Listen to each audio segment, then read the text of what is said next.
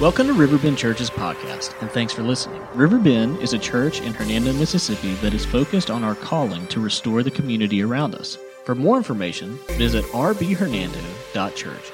We hope you enjoy the message. A little less than a year ago,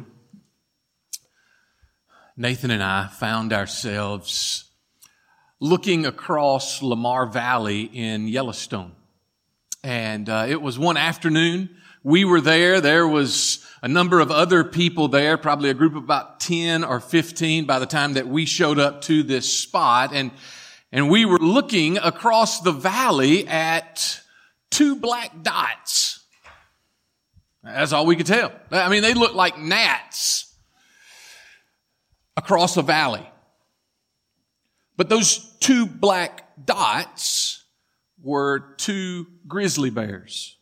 And those two grizzly bears were finding supper in the, uh, in the valley of a dead elk. And they were moving the body of this elk from one part of the valley to another part of the valley. And all we could tell at the moment was two black dots. Then we ran back to the car and we got some binoculars and those two black dots became like the size of Abraham Lincoln's head on the penny. We could tell a little bit more about them as we looked intently at them, as we were observing them, and then finally, somebody came with a spotting scope. And those two little black dots that became recognizable as two bears looking through binoculars looking through that spotting scope, we were able to see them move. They became bigger. They became more distinct. We were able to watch them take steps, take bites, have their supper from a safe distance. You're like, Brian, that's an interesting way to open a sermon. Well, this morning I want us to uh, look at some observations out of God's Word. Some observations found in Acts chapter 7. And these observations, if you and I were to just read this passage, they may be like black dots in our lives. If we were to take just a few moments with these observations, there's three observations that I want us to look at today. But if we were to take just a moment at these observations, it might be like those binoculars that Nathan and Aaron, forgot about you. You were there, weren't you? He was there.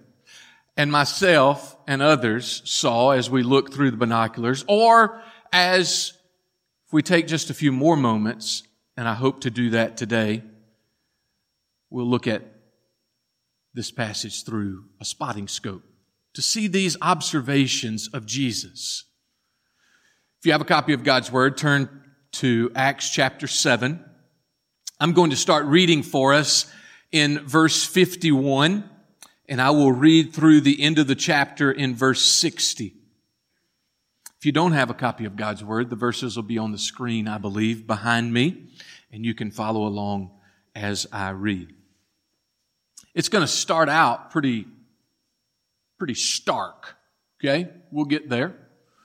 But here's what Stephen, a disciple, a follower of Jesus is preaching to a group of religious Jews, religious leaders. We're coming in at the tail end of his sermon. He states this in verse 51, you stiff-necked people, you uncircumcised of the heart and ears, you always resist the Holy Spirit. As your fathers did, so do you.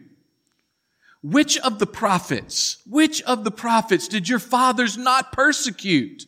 And they killed those who announced beforehand the coming of the righteous one, whom you have now betrayed and murdered.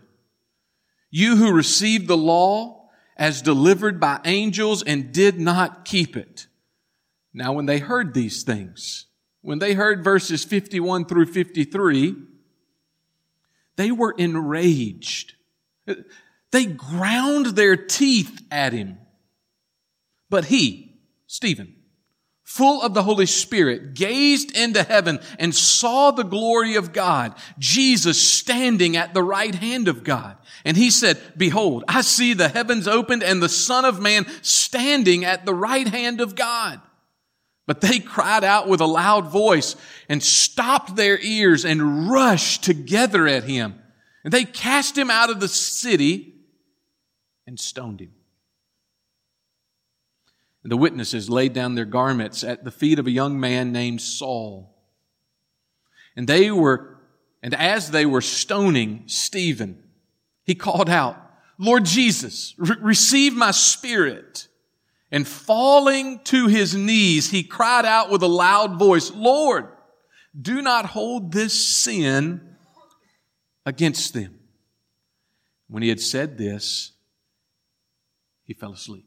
Heavenly Father, this morning in these moments, would you allow us, would you allow us to see Jesus?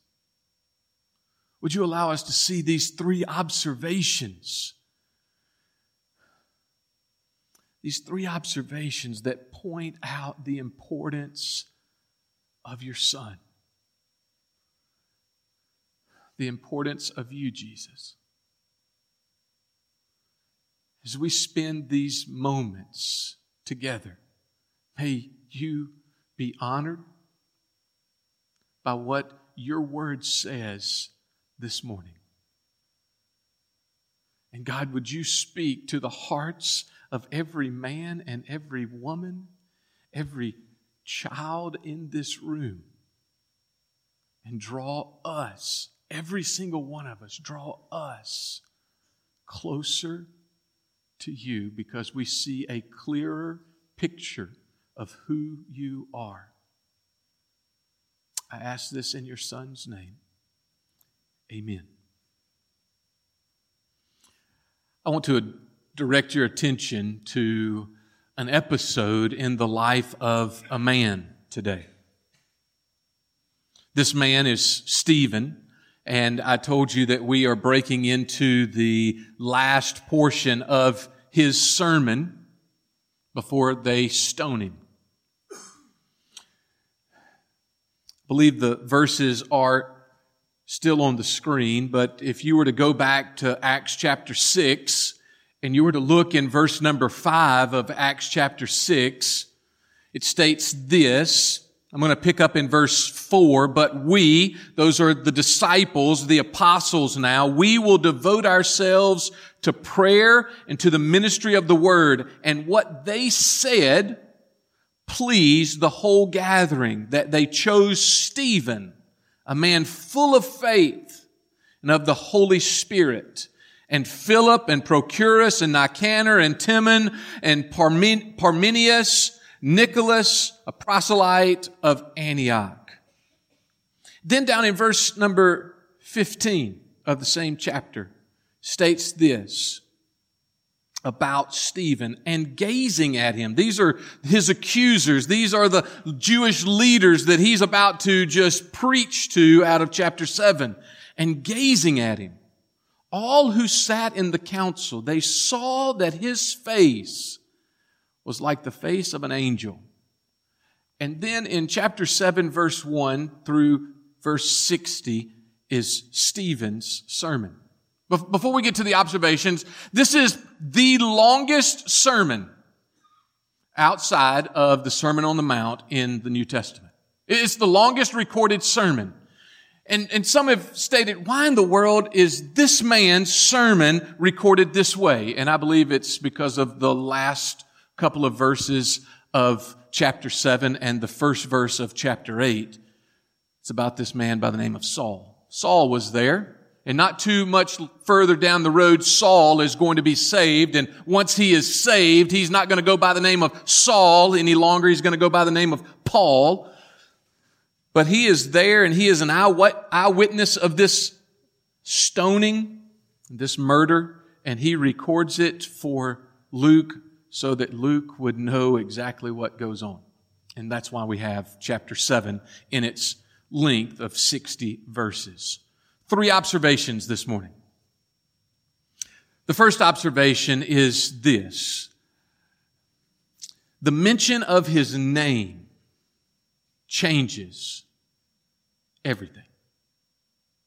The mention of the name Jesus, even a description of his name changes the whole situation around your life, my life, changes the whole situation that Stephen finds himself in in chapter 7 of Acts.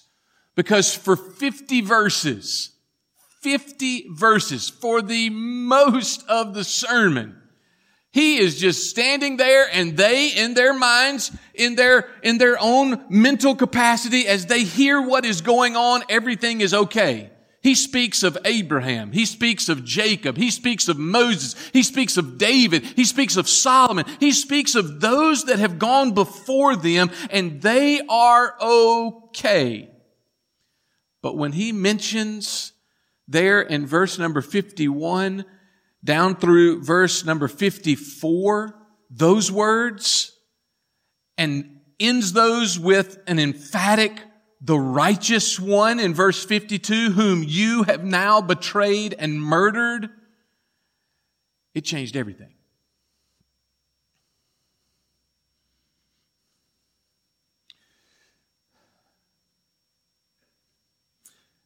Have you ever just said one word and the whole conversation changed? Everything was fine until you said that one word. Husbands, maybe it wasn't the one word that you said, but maybe it was the way that you said it. Guilty? One word, one name changed the whole situation. And that name still changes the situations today. That name still changes life today. It is the name Jesus. Why is that the case? If you were to flip back two chapters, maybe three chapters in the book of Acts, in Acts chapter 4, verse 11 and 12, Peter and John are arrested. Peter and John are before a number of this same group that Stephen is. And here's how they respond about this name. This Jesus verse 11 states. This Jesus is the stone that was rejected by you, by, by you, the builders, which has become the cornerstone. And there is salvation in no one else, for there is no other name, no other name under heaven given among men by which we must be saved. Have you ever had a hard time in a conversation speaking of the name of Jesus? You talked about baseball and it was fine. You talked about the job and it was fine. You talked about family and it was fine. But as soon as you tried to turn the conversation spiritually, as soon as you tried to speak about Jesus, couldn't go any further. It, it, it was like a roadblock. It was an obstacle. Why? Because there's a spiritual battle that is going on even now. And that spiritual battle is taking place. And there are enemy troops and there are troops on the side of our Father who are at battle. And this name has power. Paul wrote it this way to the folks in Philippi, Philippians chapter 2. He said, Therefore, God has highly exalted him and bestowed on him the name that is above every name. This name. So that at the name of Jesus, every knee should bow in heaven and on earth and under the earth, and every tongue confess that Jesus is, Jesus Christ is Lord to the glory of God the Father. One of the podcasts that I listen to is um, I listen to it pretty much every day, um, is Al Mohler's The Briefing. And Al Mohler is the president of Southern Seminary. And every morning he has a podcast about 20 to 30 minutes long. And in this past week, as I was studying for this and knowing that this was going to be the sermon this morning, he, he brought up a, an article from the Washington Post about one of the um, people who are running for president put their name in the hat, so to speak, for president of in 2020 for the election in 2020. And uh, the article was written about Pete Buttigieg. And something happened to him about 10, maybe 14 days ago. He went down to Georgia and went to Sunday school. And it wasn't just any Sunday school class that he went into. It was the Sunday school class led by a former president, by President Jimmy Carter.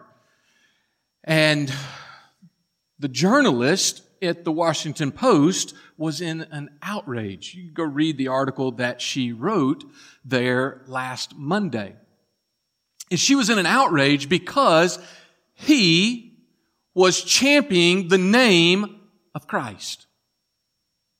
He says, I have these values. These are core values. And I don't know where you stand politically. I don't stand with him. I don't stand with him in some of the views that he has. I don't stand with him in the lifestyle that he has chosen, but he has stood and said, Hey, I am standing on these values. And this journalist wrote a scathing article, scathing article of why do you have to bring up that name? Why can't you just have those morals and not bring up the name?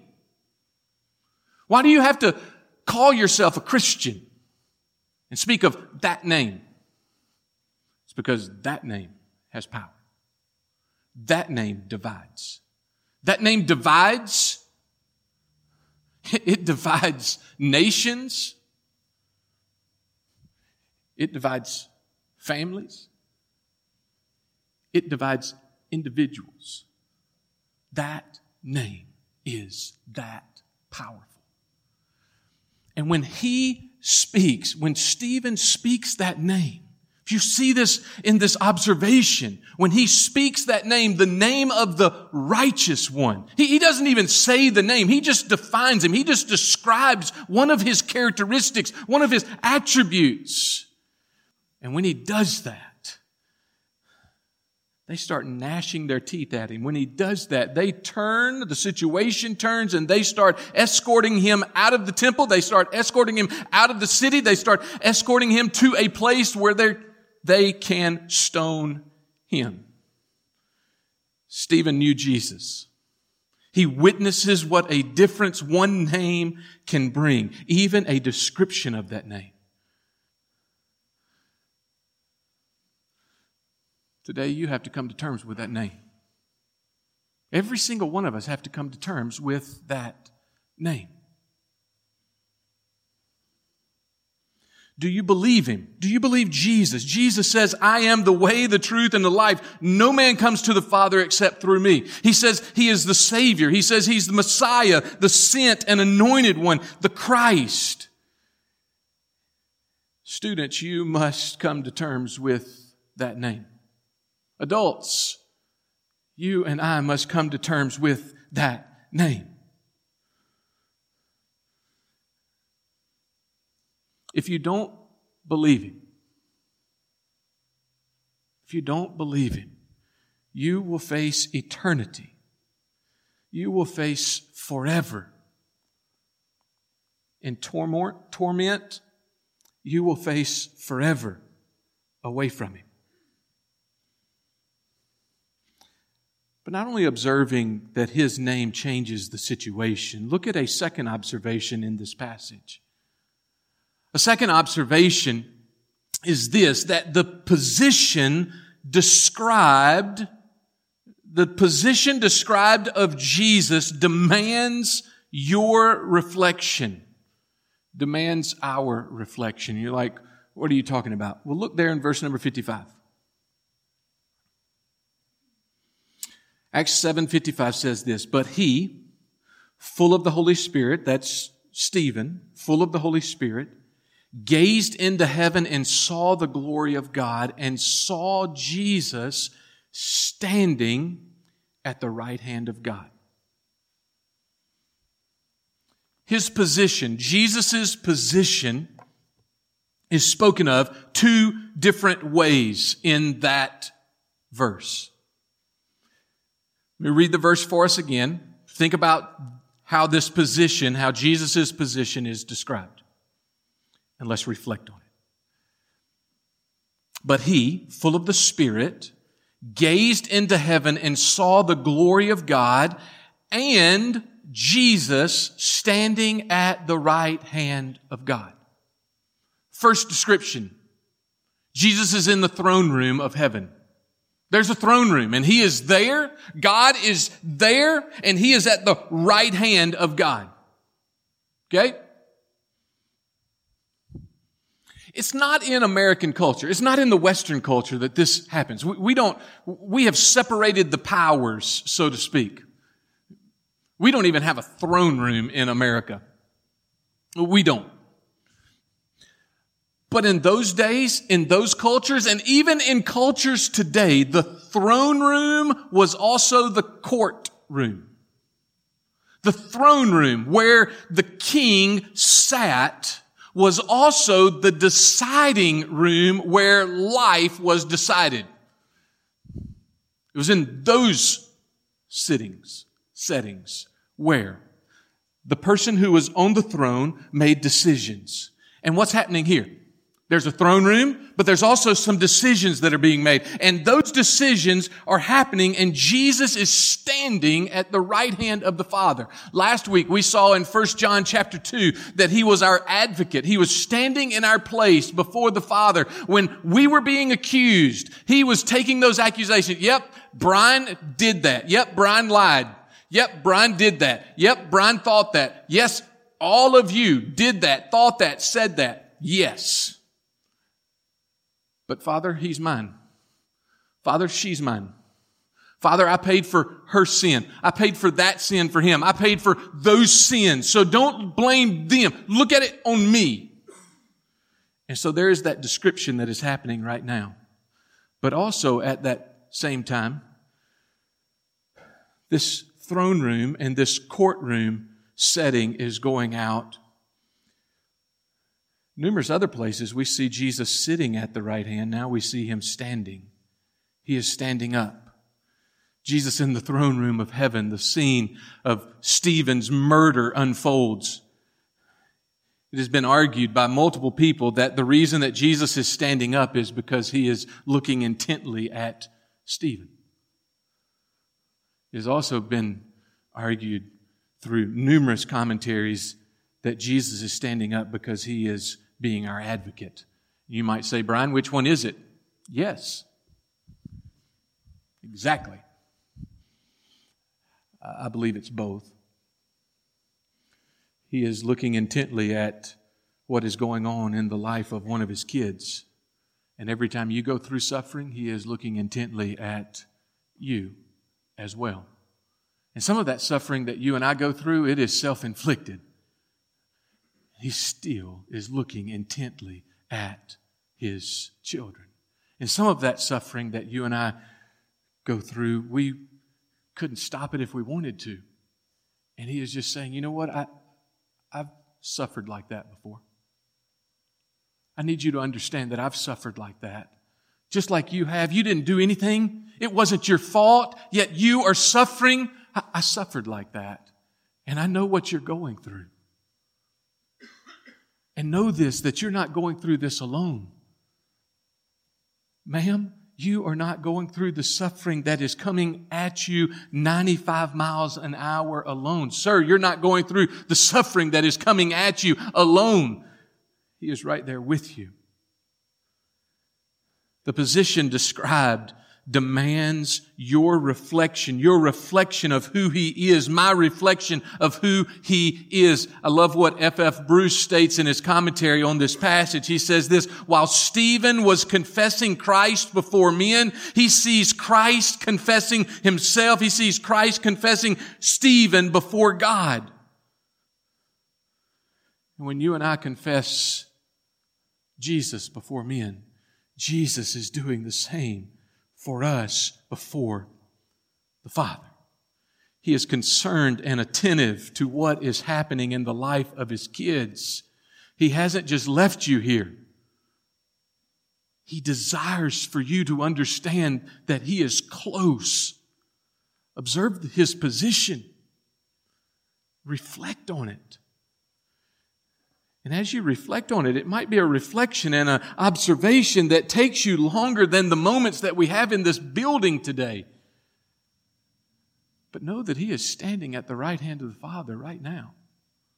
Desires for you and for me to understand that He's standing there for us. The moments that we have left, I want to uh, kind of camp out in this last observation. The plea of a dying man points to a capable Savior. Stephen is literally dying as verse 59 and 60 take place. He is literally dying. And as he is dying, he says this As they were stoning Stephen, he called out, Lord Jesus, receive my spirit. Falling to his knees, he cried out with a loud voice, Lord, do not hold this sin against them. And when he had said this, he fell asleep. When he had said this, he died. The plea of a dying man points to, shows a capable Savior. Every single person in this room needs a Savior. There are two components that would make any Savior a good Savior. Component number one, the Savior must be willing to save. And second, the Savior must be capable of saving. There have been scores of saviors, quote unquote, who have been willing to save, but there has only been one who has been willing and capable. He was willing because he left heaven to live a perfect life, to die a death deserved by you and me for us, rose from the grave and lives even now at the Father's right hand. So he's willing, but he's also capable because of all those things that I just stated. Jesus is standing at the right hand of God. Lord, receive my spirit. Last words. Lord, don't hold this sin against him. Let's bring it home make everybody upset with me before we close out. That's my job. No, it's not. Last week, you were driving on Interstate 55. Last week, you were driving on Commerce Street. Last week, you were driving on Goodman Road. Last week, you were driving, you picked the road. Doesn't matter.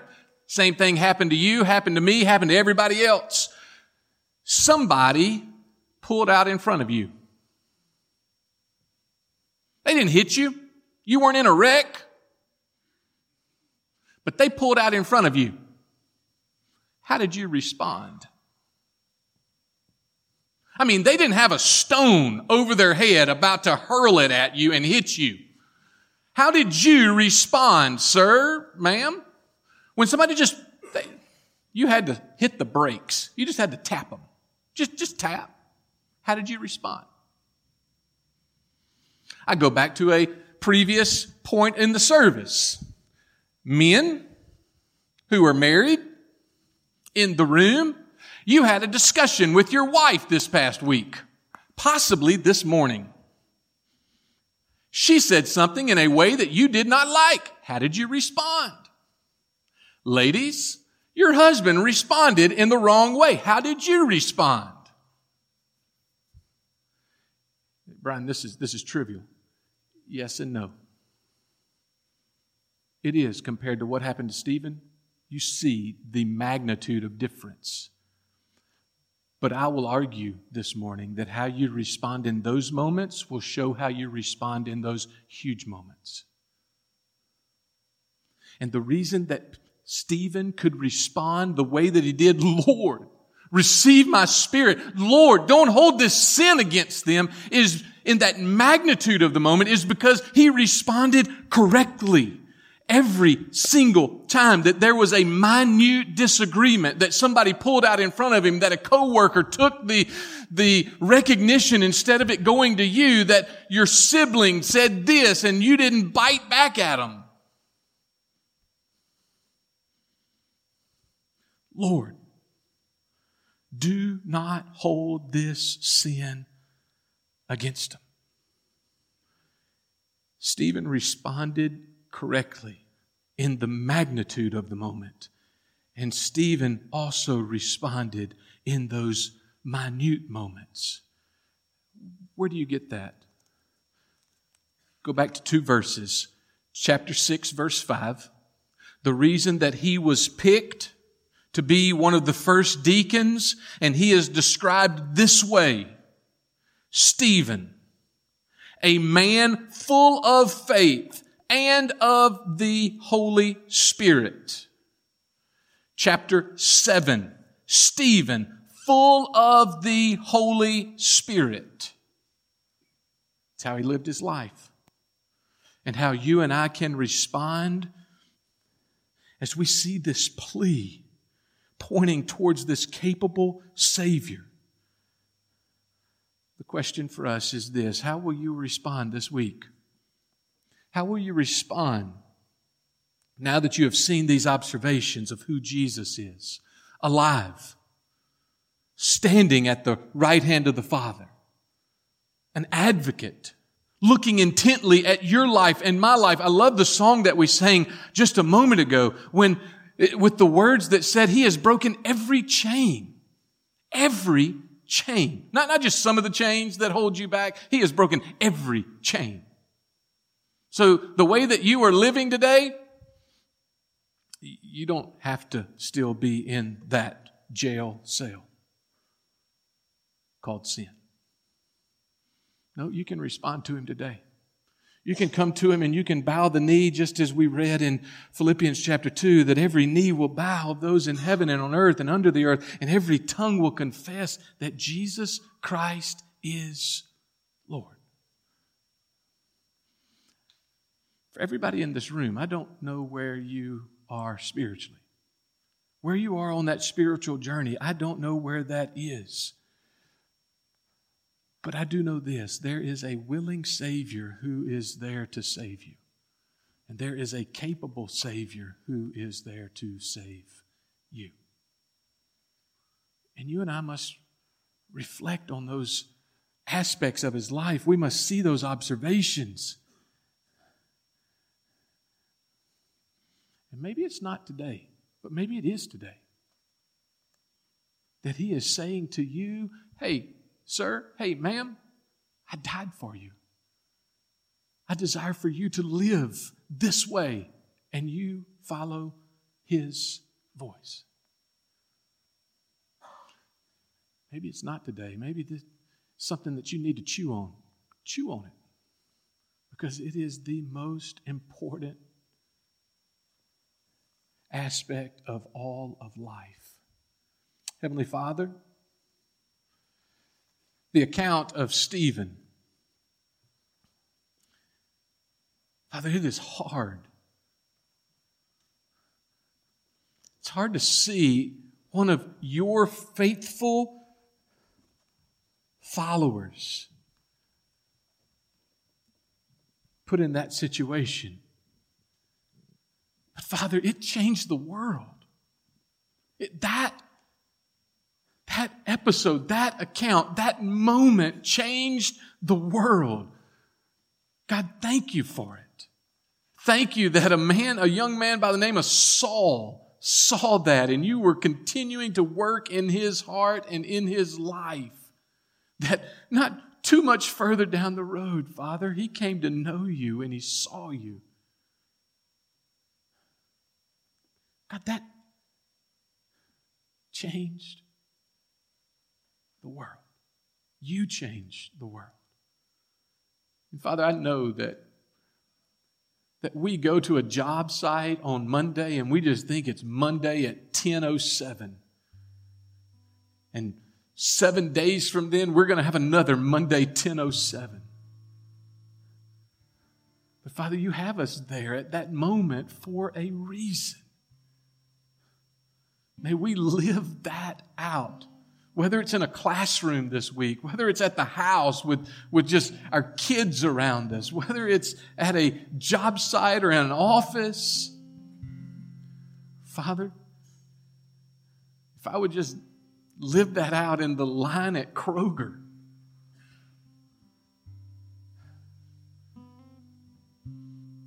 God, thank you for working in us. Jesus, thank you for taking our place and dying for us. May we see you more clearly. Father, may we live our lives for you, our Lord, our God, our King, our Master. I ask it in Christ's name. Amen. We're going to stand and we're going to have a time of response. The altar is open. I would love to pray with you. there's something that you want me to pray with you about. But more than anything, more than those things, I want you to spend some time just reflecting on Him. You've seen the observations, just reflect as we sing.